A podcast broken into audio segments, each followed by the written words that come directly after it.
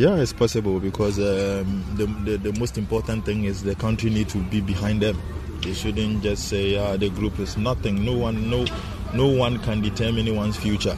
Their future is in your hands because at the end of the day, we will start. We will all start zero zero, and then at the end of the day, we will start all zero point zero point zero point.